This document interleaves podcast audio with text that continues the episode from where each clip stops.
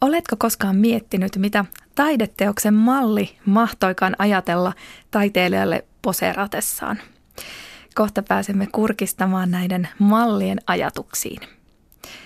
Taideteokset voivat jatkaa elämäänsä iholla. Minkä teoksen olisit itse valmis tatuoimaan ihollesi?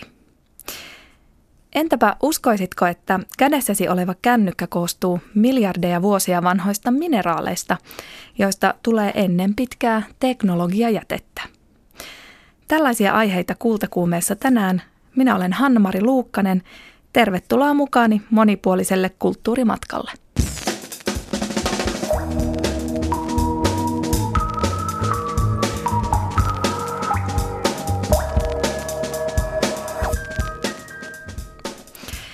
Olemme usein tottuneet katsomaan tauluja puhtaan valkoisilta, neutraaleilta seiniltä. Serlakkius-museossa on näyttely Malli ja hullu kuvailija, jossa taideteokset on tuotu esille hieman totutusta poikkeavin tai tavoin. Kirjailija Riikka Alaharja olet kirjoittanut maalauksiin monologeja, joissa annetaan ääni taulun mallille tai taulussa esiintyvälle henkilölle – näissä 12 monologissa käydään läpi näiden mallien tai taulun henkilöiden ajatuksia.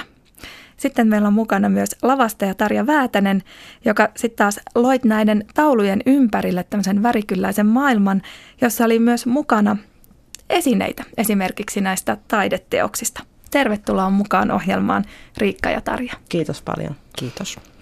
Otetaan tähän alkuun heti esimerkki, että mistä tässä on oikein kysymys. Eli taulusta Albert, Albert Edefeltin taulusta Tyttö ja kissa. Osaatteko te kuvailla minulle vähän tätä taulua? Niin, se, sehän on tämmöinen klassikko. 1881 Albert Edefeltin maalaama, Pariisissa maalaama, jossa hänellä on siis malli, nainen, nuori nainen, tummatukkainen ja sylissä kissa. Siis taidehistorioitsijathan jotkut sanovat totena, jotkut arvelevat, mutta siis kyseessä on ö, Edefeltin suuri rakkaus ja rakastajatar Virginie, ranskalainen neito. Ö, ja hänellä on tosiaan kissa tuommoisessa vähän niin kuin kummallisessa niin kuin otteessa pitää sitä niin kuin, kissa on valppaampi mun mielestä kuin toi itse neito, joka mahdollisesti oli tämä Virginie. No niin, no otetaanpa tästä sitten tämä monologi, minkä olet Riikka kirjoittanut tähän tauluun. Tämän monologin lukee meille nyt Minttu Heimovirta. En yhtään tykkää, miten Virsini katsoo maalaria. Virsini silittää minua, vaikka haluaisi silittää maalaria. Maalari maalaa minua, vaikka haluaisi silittää Virsiniitä. Minä haluaisin loikata ikkunasta ja paeta kaupungille.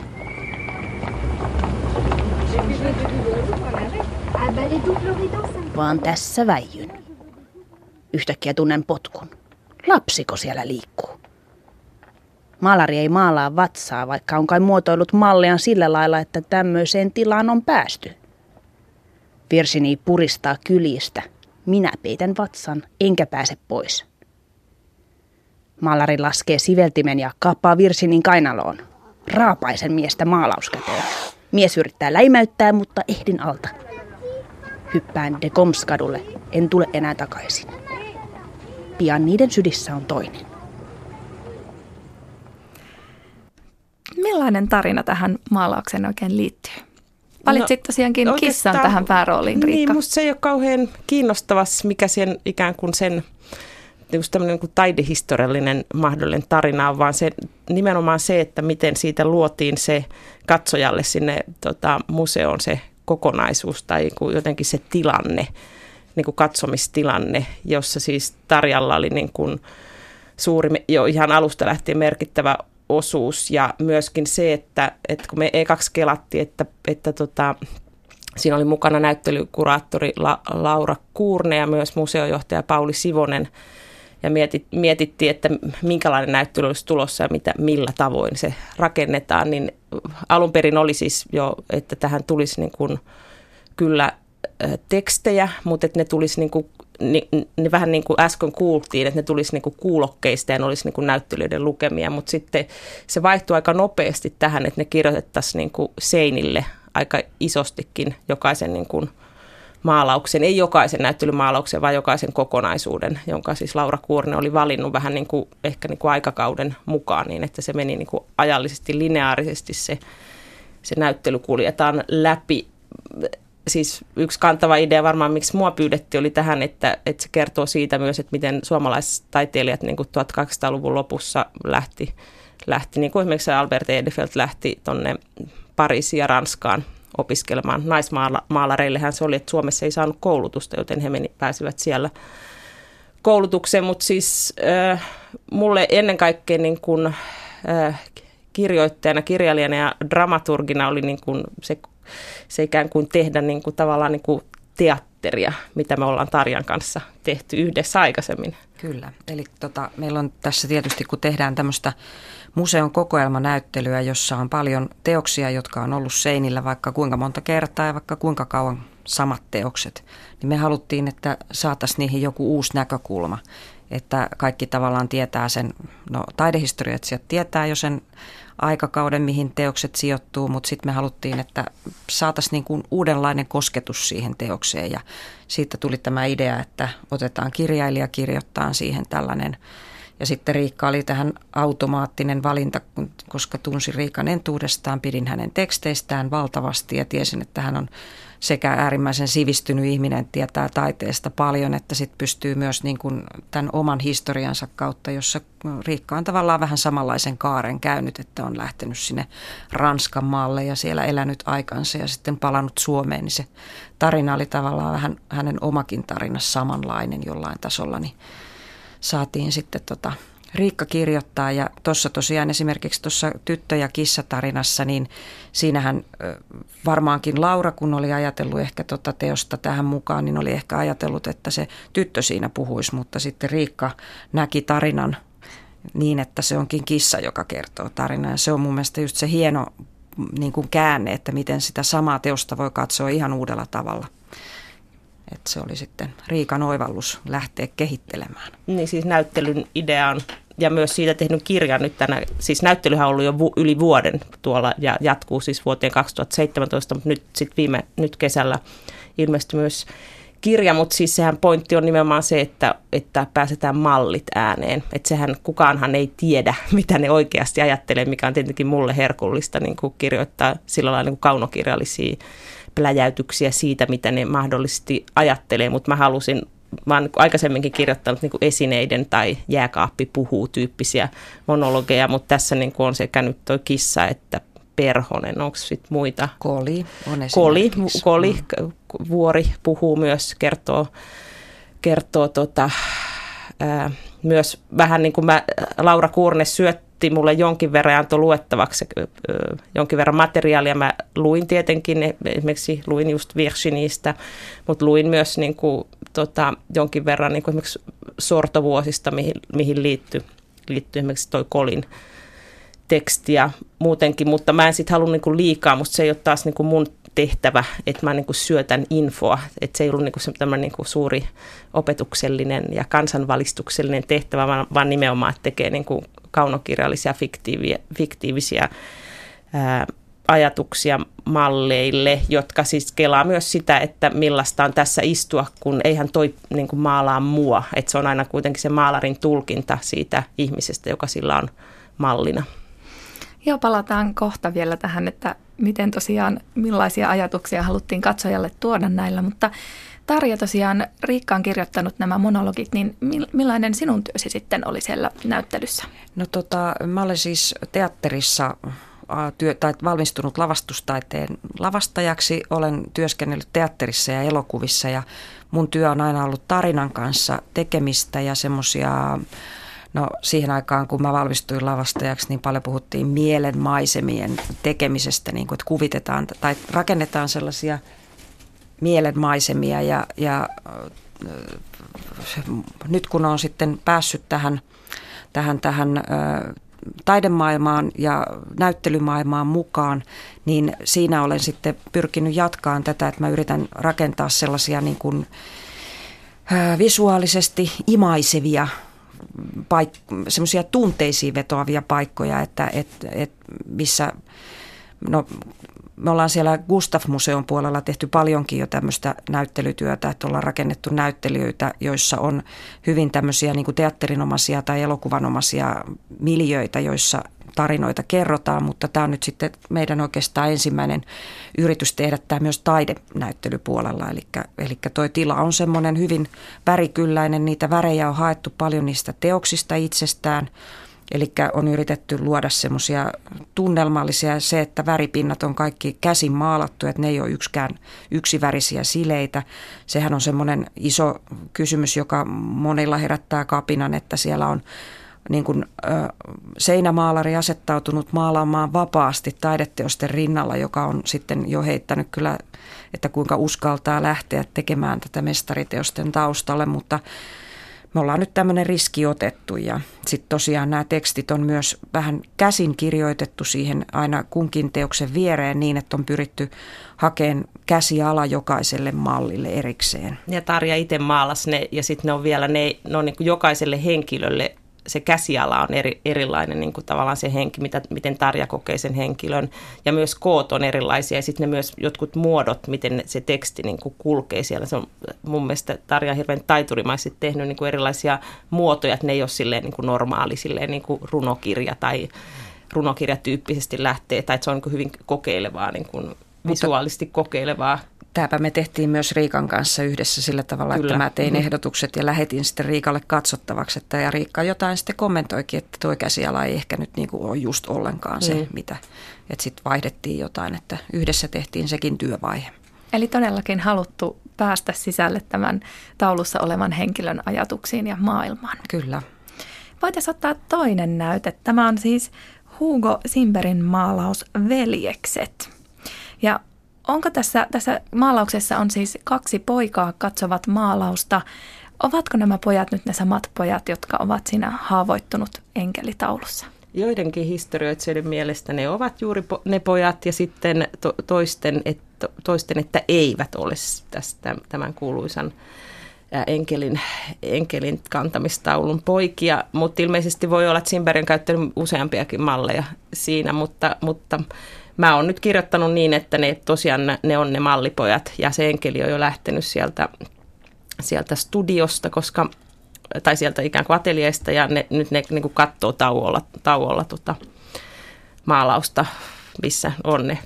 He itse ovat siinä enkeliä kantamassa. No niin, kuunnellaan. Vai oliko Tarjalla vielä? Se, että mä muistelen, että meillä kävi niin, että tämä ajatus, kun Riikka tämän tarinan kirjoitti, niin se herätti semmoista pientä tutkimusta, että sitten tätä asiaa ruvettiin oikeasti vähän tutkimaan, että oliko nyt näin ja eikö näin, että se on Riikan idea minun mielestäni, että näin olisi voinut olla ja nyt jos en ihan väärin muista, niin oli niin, että semmoisia dokumentteja olisi löytynyt, että nämä pojat nimenomaan on ollut studiossa kuvattuna ateljeessa samaan aikaan, kun sitä teosta on maalattu, että voisivat hyvin niin, ollakin. Niin. Tässä itse asiassa tässä kirjassa Laura mm. Kuurne, mm. kun hän kirjoittaa jokaista teoksesta, tässä on monologien lisäksi aika paljon taidehistoriallista tekstiä, niin hän just kertoo tänne, että siitä ollaan eri, erimielisiä. Joo. No niin, eli taulussa tosiaan kaksi poikaa vähän liian isoissa harmaissa takeissaan katsovat keskittyneesti taulua. Kyse on Hugo Simberin teoksesta Veljekset ja nyt tämän Riikan kirjoittaman monologin lukee Oliver, Oliver Pruski. Me joudutaan seisomaan paikallamme kamalan kauan. Kädet väsevät, mutta Simperi vaan maalaa. Simperi käskee olemaan surullinen. No en minä iloinenkaan tässä kylmässä ole. Eikö Simperi huomaa, miten me tärjestään? Hirveän pitkän ajan päästä me pidetään tauko.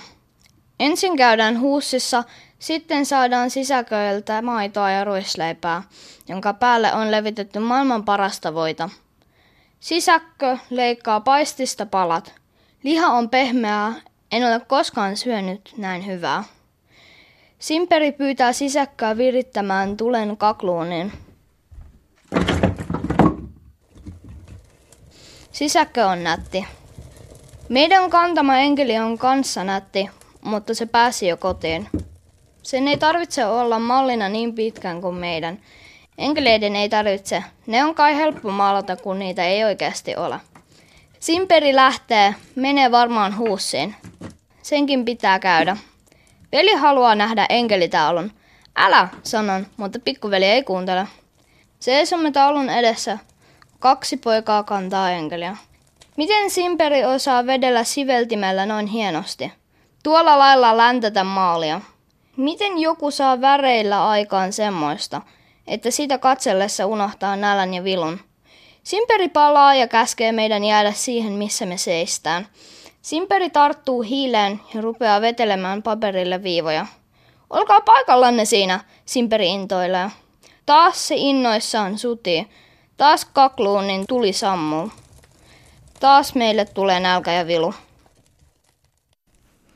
Näin siis Hugo Simperin teoksesta toinen poika, joka teoksessa ihailee toista teosta. Liittyykö tähän vielä jotain tarinaa, mitä ei äsken käsitelty? Ei mun tietääkseni. Sitä on siis tosiaan jonkin verran tässä kirjassa on näitä tekstejä, teksteistä, tai siis tekstejä näiden eri teosten pohjalta. Me emme ole kumpikaan niiden asiantuntijoita. Ei, ei, ei. No tosiaan tässä näyttelyssä oli idea tuoda vähän uudella tavalla näitä taideteoksia esille, vähän elämyksellisemmin. Minkälaista palautetta tästä tavasta on sitten teille tullut? Siis mä en ole saanut mistään, tota, mä olen kuitenkin 48-vuotias ammattikirjoittaja ja olen tehnyt sitä niin kuin teatterikoulusta valmistumisen jälkeen niin kuin iät ajat.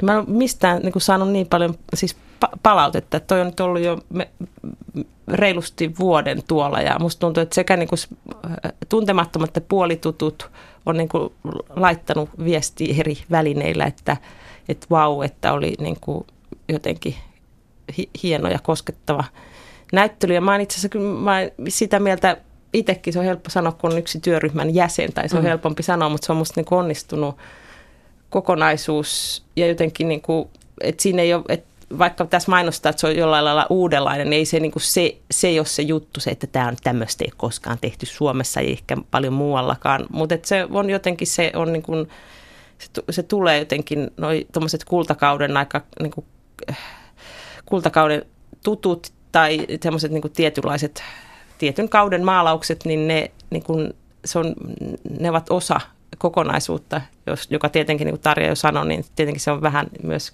kritiikkiä herättänyt, mutta tämä on niin kuin kokonaisuus, niin kuin, jossa vähän niin kuin meidän, kun meillä on tämä teatteritausta, niin myös semmoinen niin kuin elämyksellinen kokonaisuus, jonka sen siinä kävellään ja tutustutaan. Mm.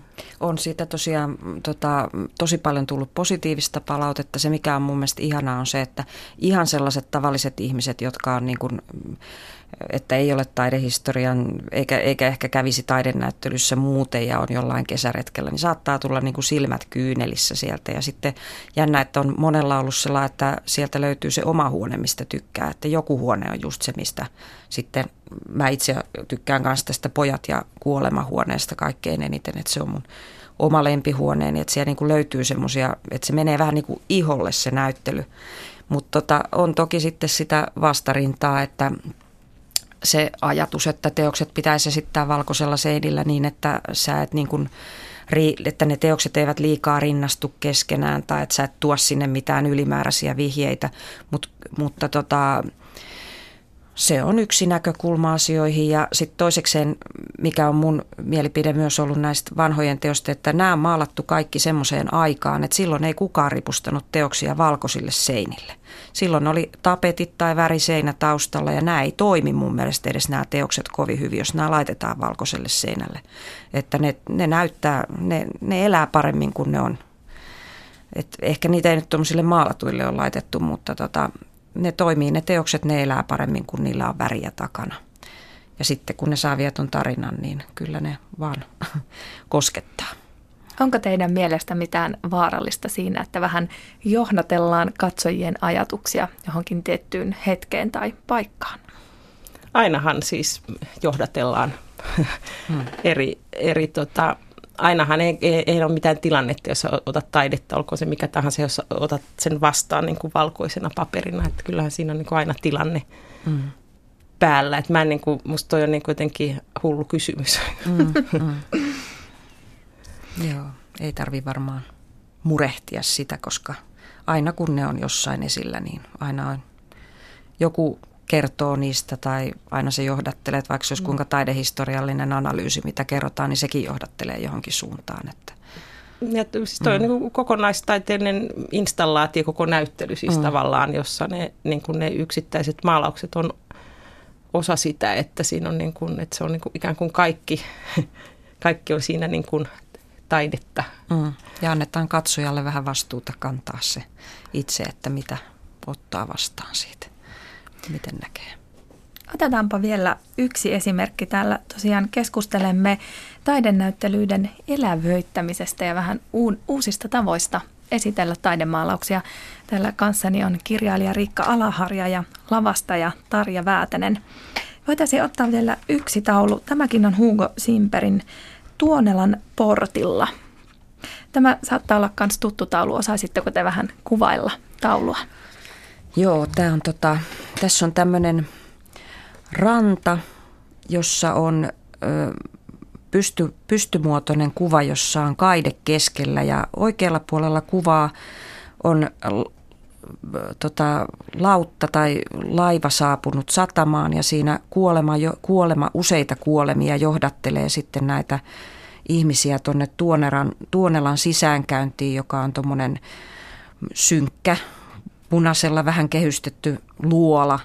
Ja sitten toiselta puolelta vasempaa reunaa sieltä tulee kuolemia tyhjin käsin takaisin ja ovat sitten matkalla taas hakemaan lisää väkeä. Ja koskettavaahan tässä on esimerkiksi, että just tässä on lautasta astunut rantaan tuommoinen hyvin pieni paitaressu kuolema kädessä, että tässä on tämmöisiä surullisia kuvia mukana. No kuunnellaanpa tämä monologi. Kuoleman ääneksi on nyt päässyt Sampo Mäkelä. Minulle sattui tämmöinen työ. Tykkään minä tanssiakin, mutta leipätyöni on opastaa ihmisiä. Aika yksinkertainen hommahan tämä on. Haemme porukan joelta ja saatamme ne luolaan. Luolasta joku muu hoitaa ne eteenpäin ja me palaamme hakemaan lisää. Me emme nuku. Ihmisiä kuolee milloin vain. Lasta tartun yleensä kädestä. Lasken käteni alas. Muuten lapsi ei ylety. Tai pakkohan niihin on tarttua kiinni. Muutenhan ne pinkaisevat karkuun. Kuka nyt lapsena kuolla haluaa? Kyllä aikuisetkin karkailevat, mutta me saamme ne aina kiinni, joka ikisen. Pakeneminen ei auta, me saamme ne aina. Miten ihmisestä jäisi jotain jäljelle? Jos jäisi kuva, jota katsellessa tuntematon saisi pohtia, mitä kuvan ihminen on miettinyt.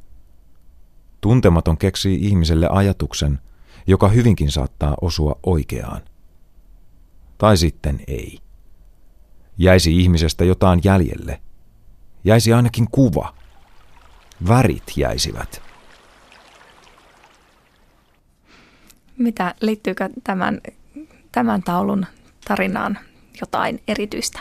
Siinähän se tuli varmaan tuo näyttelyn idea vähän niin kuin kerrottunakin, että jäisi jäljelle kuva ja sitten siitä voi keksiä. Eli siinä Riikka on nyt keksinyt näitä tarinoita auttanut katsojaa matkalla siihen, että voi ruveta katsoa niitä kuvia tällä tavalla. Että. Niin ja myös se, mikä tuossa näyttelyssä tulee, että eihän se kuitenkaan sitten ole se malli, ei ole koskaan se, se joka sitten näkyy siinä. Että se on kuitenkin aina, aina tota, kuvataiteilijan tulkinta, tulkinta siitä henkilöstä, että eihän kukaan kuvataiteilija he vaan niin kuin tee fysi- fysiologisia muotokuvia jostain ihmisestä, vaan siinä niin kuin esitellään myös paljon – tai ikään kuin halutaan näyttää myös paljon muutakin asioita. Ihan tosi lyhyesti vielä vastaus teiltä, että onko tulossa kenties jotain tämän tapaisia näyttelyitä vielä tulevaisuudessakin? Hmm.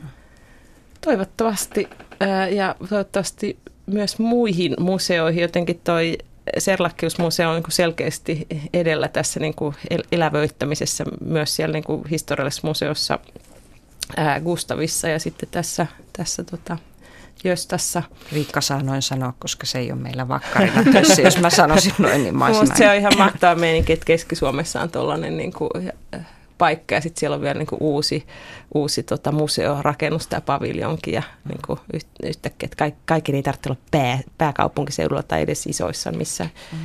isoissa niin kuin keskittymissä, että siellä on hyvä meininki. Joo, eli sinne voi mennä katsomaan tämän näyttelyn aivan livenä. Eli kiitoksia kirjailija Riikka Alaharja ja Kiitos. lavastaja Tarja Väätänen. Kiitos. Kultakuume.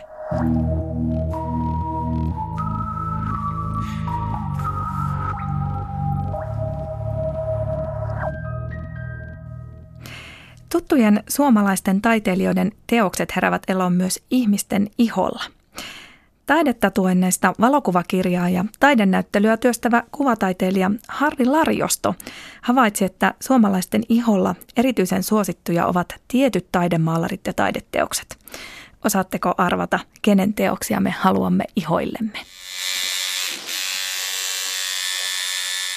Sana tatuointi tulee alun perin 1700-luvulta tahitilta, jonka kielessä tatau tarkoittaa merkitsemistä.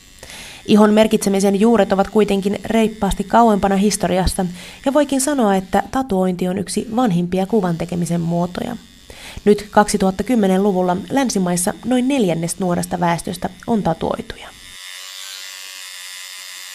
Kuvataiteilija Harri Larjosto työstää tällä hetkellä tatuointiaiheesta kirjaa ja näyttelyä, mutta tässä projektissa tatuoinneissa yhdistävä tekijä on jokin taideteos, johon tatuointi iholla pohjaa. Taidetatuointeja valokuvatessa on käynyt ilmi, että suomalaisten iholla tietyt taideteokset ja taiteilijat ovat muita suositumpia. Harri Larjosto. Kolme vuotta sitten tein vanhan taidemuseolle ison näyttelyn ja mulla oli siellä tämmöinen robottiveistos, joka oli päällystetty ihoa, ihoa jäljittelevällä printillä, isolla printillä ja mietin silloin, kun mä tein sitä ihoa, että miten ihmiset sen hahmottaa ihoksi, niin mä sitten – keksin, että siinähän pitää olla tatuointia joukossa ja pyysin kahta ihmistä, joilla tiesin, että on paljon tatskaa nilkasta kaulaan, että heitä kuvasin heidän ihoa sitten ja sillä päällystin ne tai sen robotin ja tota, huomasin, että toisella henkilöllä oli sääressä, niin mä katsoin, että onko sulla tuossa hei Kalleen Kallela, että joo ja toisessakin on tuttu taideteos, että on ihan Leonardo da Vincin nainen ja kärppä.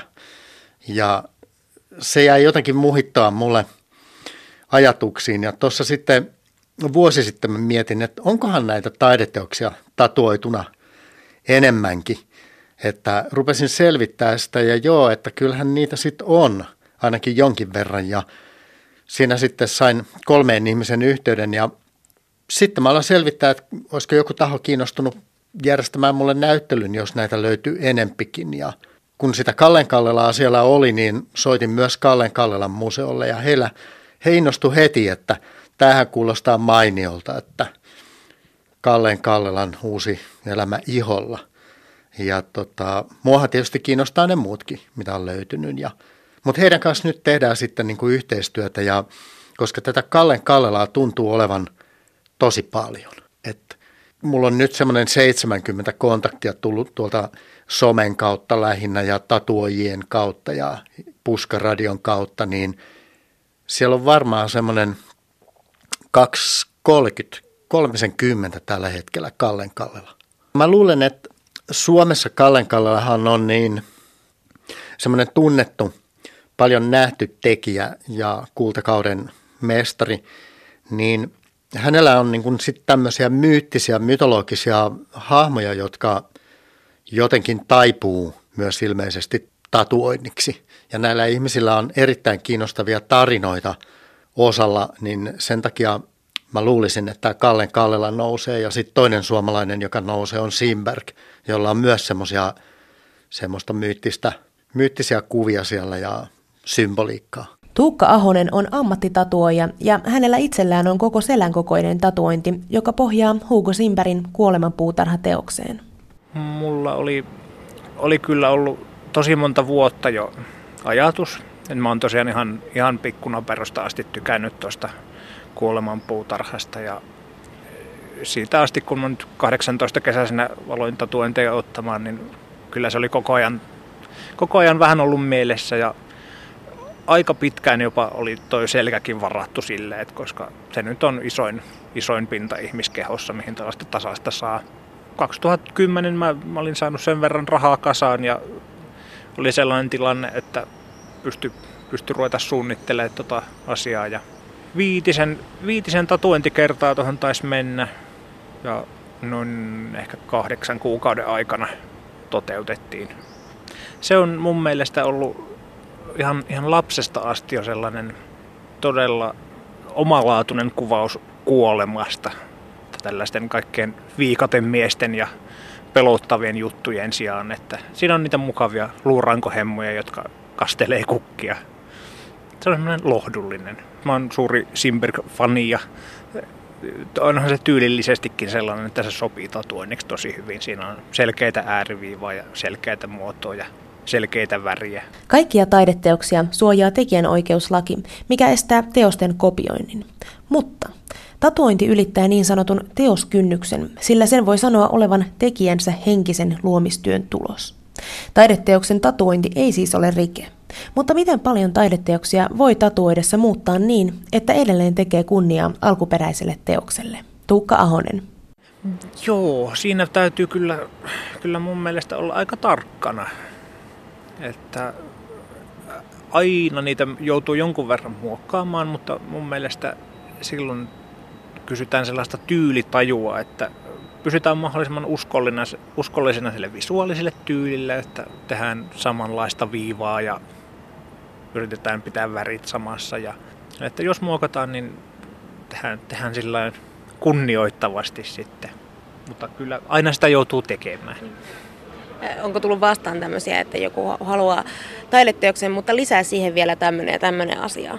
Joo, on. on. Te- on... Teetkö niitä? Jo, totta kai, jos sen saa fiksusti sinne lisättyä. Että just tämä yksi kuoleman puutarhatoisinto, minkä mä oon tehnyt sinne, haluttiin jalkoihin pyörimään luurankokissa, jonka mä totta kai kissa ihmisenä halusin sinne lisätä. Että totta kai suunnitteluvaiheessa tulee esiin sellaisia asioita, että mitä haluan lisätä ja miksi. Varsinkin jos mä oon, mä oon sitä mieltä, että se ei välttämättä sovi, niin jos on tarpeeksi hyvä syy, niin kyllä, kyllä me voidaan asiasta sitten keskustella.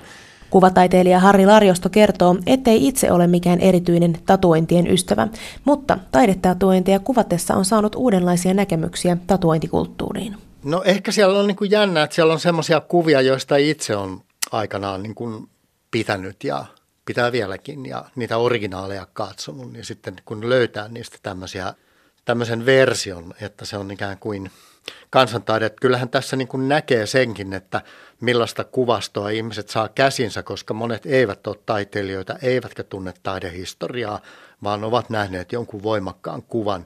Ja nehän mitä näkyy, niin on sitten näitä tietynlaisia taiteilijoita, Kallen Kallelaa, Edward Munkia, Mukha, Dali, Simberg, Botticelli, Leonardo da Vinci, että nämä on niin tämmöisiä kuitenkin semmoisia, mikä näkyy tuolla ehkä jotenkin populaaristikin, että mihin kuviin törmää sitten. Että, että kaiken kaikkiaan, jos mä ajattelen tatuointikuvastoa, kun mä oon miettinyt, että miksi se on niin suosittua, ja sitten jos katsoo sitä keskimääräistä tatuointikuvastoa, niin sehän ei ole kuvana, kuvina kauhean mielenkiintoista. Että kun selaa niitä kirjoja, niin ne on usein aika lailla, että kaikkea on ja kaikenlaista on, mutta ei sinänsä niin kuin ehkä hirmu kiinnostavaa kuvastoa.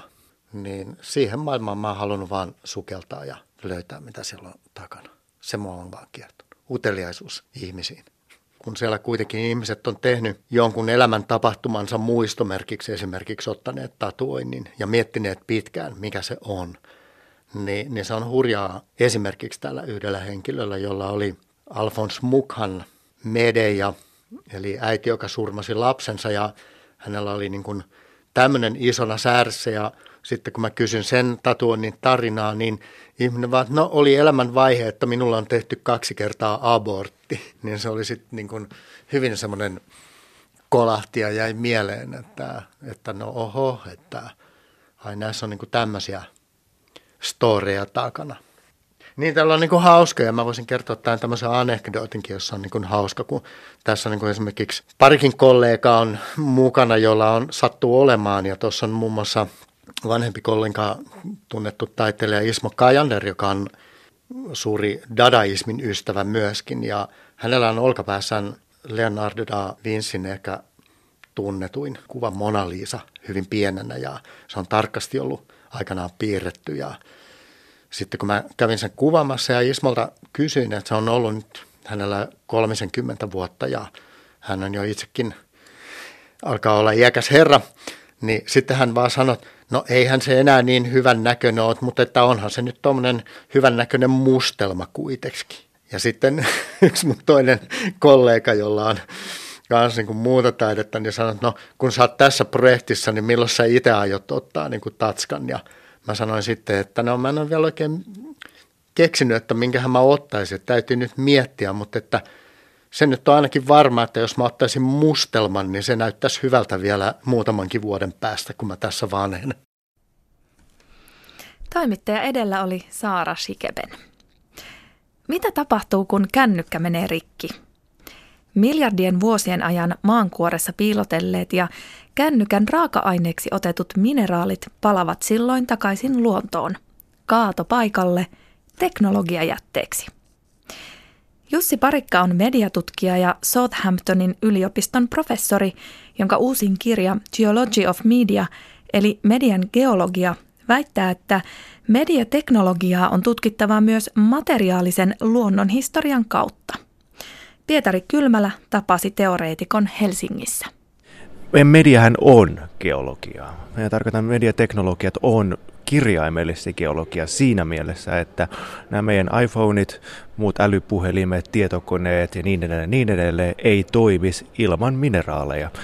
Usein niin sanottuja rare earth minerals ja muita tota, noin, materiaaleja. Jatkuvasti kannellaan maaperää mukanamme ja taskuissamme ja se tekee mediasta mediaa.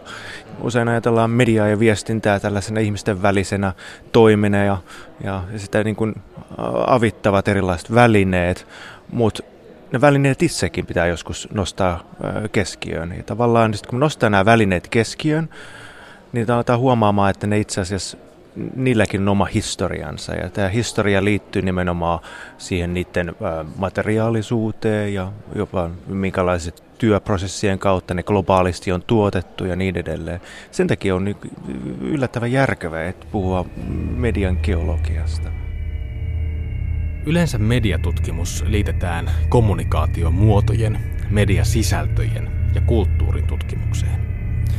Jussi Parikan mediaarkeologia tai mediageologia kääntää katseen kaikkein materiaalisimpiin asioihin, maankuoren mineraaleihin ja mediajätteeseen.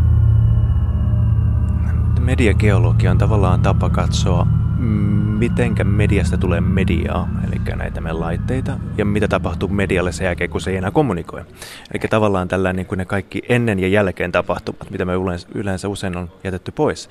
Eli toisaalta kaikki nämä mineraali- ja kautta muut louhintatoimet, ja niiden poliittinen ja ekonominen tärkeys. Usein puhutaan tämän koltanin louhinnasta, josta saadaan tiettyjä mineraaleja, jotka on hyvin tärkeitä niin PlayStationille, niin, niin meidän älypuhemille ja niin edelleen.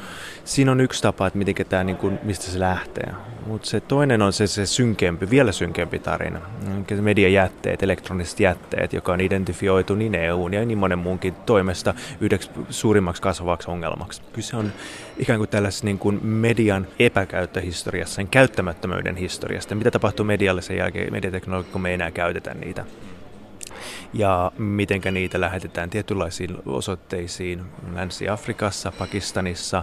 Äm, usein pitkään lähetettiin myös Kiinaan, jossa tota, noin hyvin, hyvin perinteisillä ää, keinoilla avataan tietokoneita ja yritetään saada sieltä talteen kaikki, mikä on, on ää, hyödyllistä. Eli jos ajattelee sitä käyttötuotetta, sitä vaikka kännykkää, niin se on, se on niin mikroskooppinen osa koko sen materiaan historiasta ja siitä syklistä, jonka se, jonka se muodostuu. Vaikka samaan aikaan erilaista jätteen uusiokäyttö on tietenkin iso teema ja siihen on pistää satsata rahaa. Kaikki tietenkin haluaa, että äm, kohti uusia käyttöjä ja tällaista niin kuin kestävää kehitystä ja niin edelleen, kestäviä teknologiaratkaisuja, kestäviä designratkaisuja ja niin edelleen. Mutta se ongelma ei ole pelkästään sen tuotteen tai näiden kestävyydessä, vaan myös sen, että me, tämä meidän poliittinen ekonomia ei välttämättä ole niin kestävällä pohjalla ja se pitää uudelleen miettiä. Että siellä on tavallaan se jotakin asioita, mitkä ei saisi olla kestäviä ja se, ja se mun mielestä globaalipoliittisen talouden, miten se toimii nyt, niin se, se, ei, se ei ole se, mikä meidän pitäisi yrittää säästää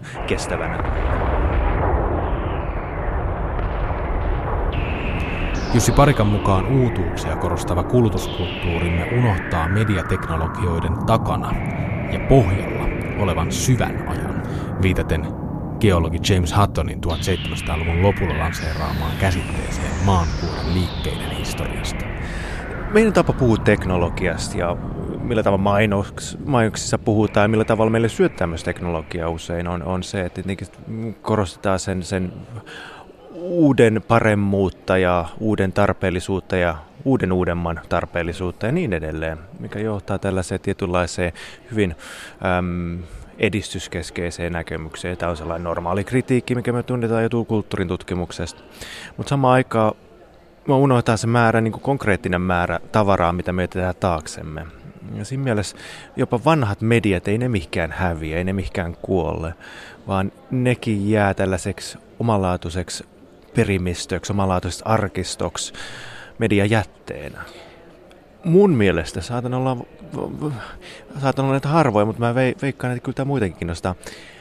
Se määrä, mitä ihmeellisimpiä keksintöjä, ideoita, äm, äm, äm, teknologioita, mitä historiassa on, on löydettävissä, on itse asiassa paljon mielenkiintoisempaa ja paljon rikkaampaa kuin ne uudet keksinnöt, mitä me luullaan olevan niin uusia. Tätä on tällainen ajatus tota, tämän koko historiallisuuden kiepauttamista toisin päin. Että et se mennyt onkin itse asiassa se rikkaampi äm, äm, media, median, median käyttöjen ja median ideoiden suhteen rikkaampi maailma kuin tämä uusi. Se kuluu keskeisesti tähän media-arkeologian teemaan. Jussi Parikan mukaan nykyinen mediataide antaa paljon esimerkkejä yrityksestä ajatella mediaa ja mediateknologioita ekologisemmasta ja planetaarisen historian kannalta mielenkiintoisemmasta näkökulmasta kuin mihin akateemisessa mediatutkimuksessa usein päästään. Median geologia-kirjassa sä käytät paljon tapausesimerkkeinä mediataidetta. Ja tässä oli yksi teos. Nyt mun on pakko ö, luntata sulta, että kenen teos oli tämä, jossa maapalloa käytettiin ikään kuin ö, tietokone, tietokoneena. Se on sellainen äh, Berliinissä asuva mediataiteilija kuin Martin Hause. Ja sen ähm, Earthboot-projekti, joka on tällainen spekulatiivinen, outo äm, tapa yrittää puutata tietokone käyttämällä maapallon äm, sähköisyyttä hyväkseen.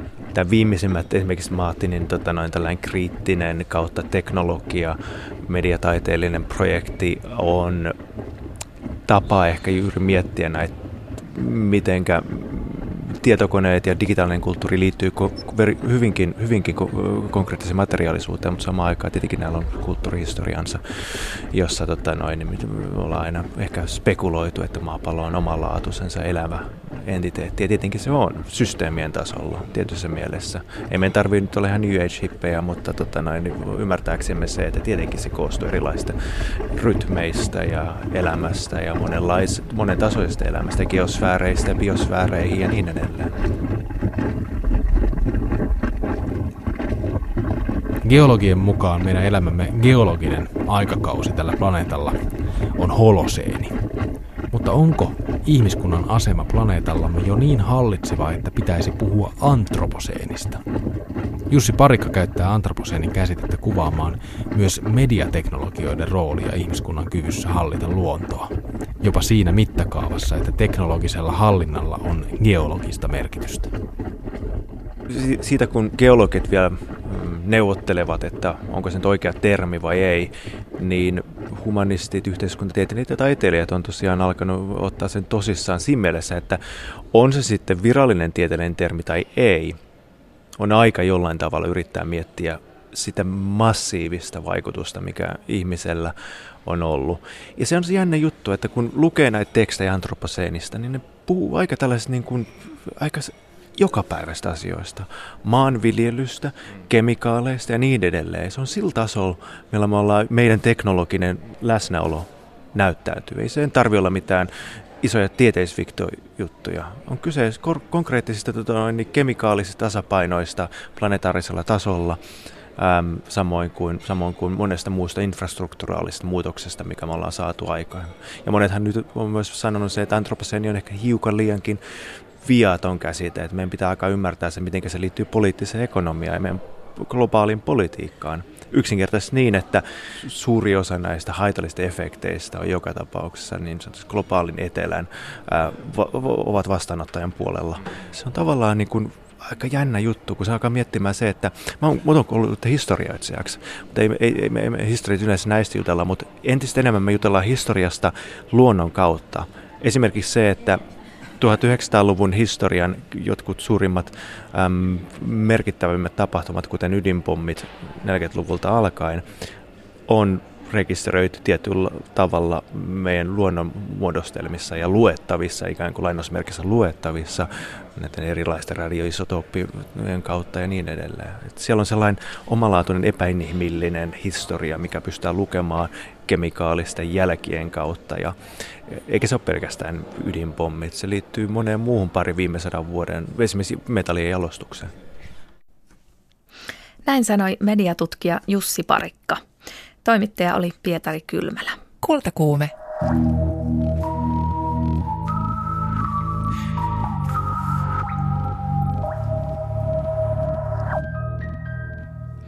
Mistä olet tuntenut viimeksi syyllisyyttä?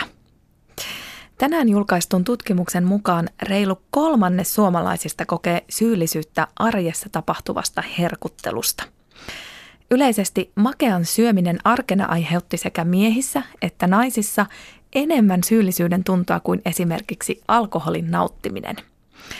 Herkutteluun liittyvä syyllisyyden tunto on erityisesti naisille tuttu asia. Psykologi, psykoterapeutti Anna-Mari Heikkilä vastaa, miksi näin?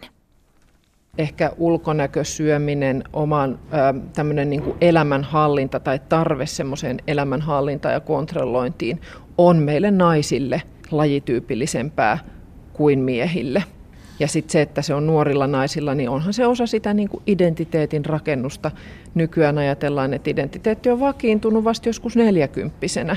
Ja sitä ennen me koko ajan testaillaan ja tarkkaillaan, että mihin mä sovin ja mihin mä kuulun.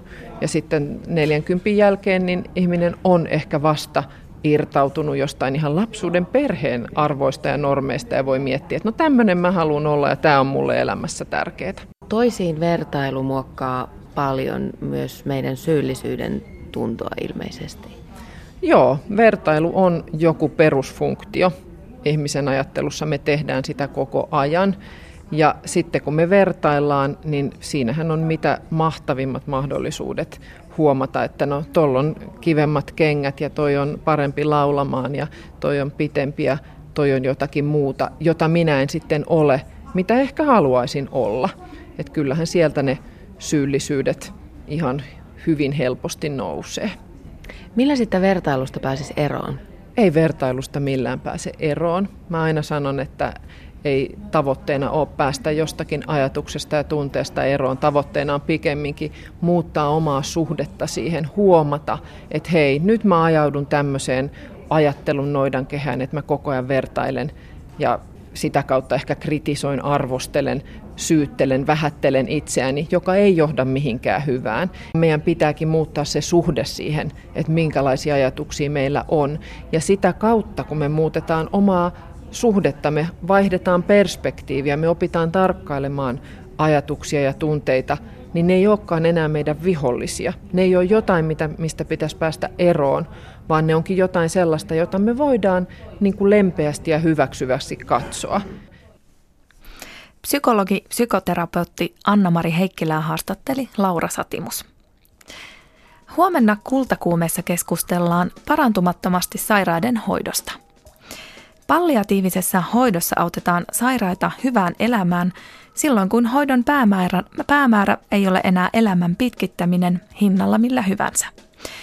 Lisäksi juttua siitä, ovatko kulttuurierot näennäisiä. Nyt kiitoksia seurasta ja näkemiin.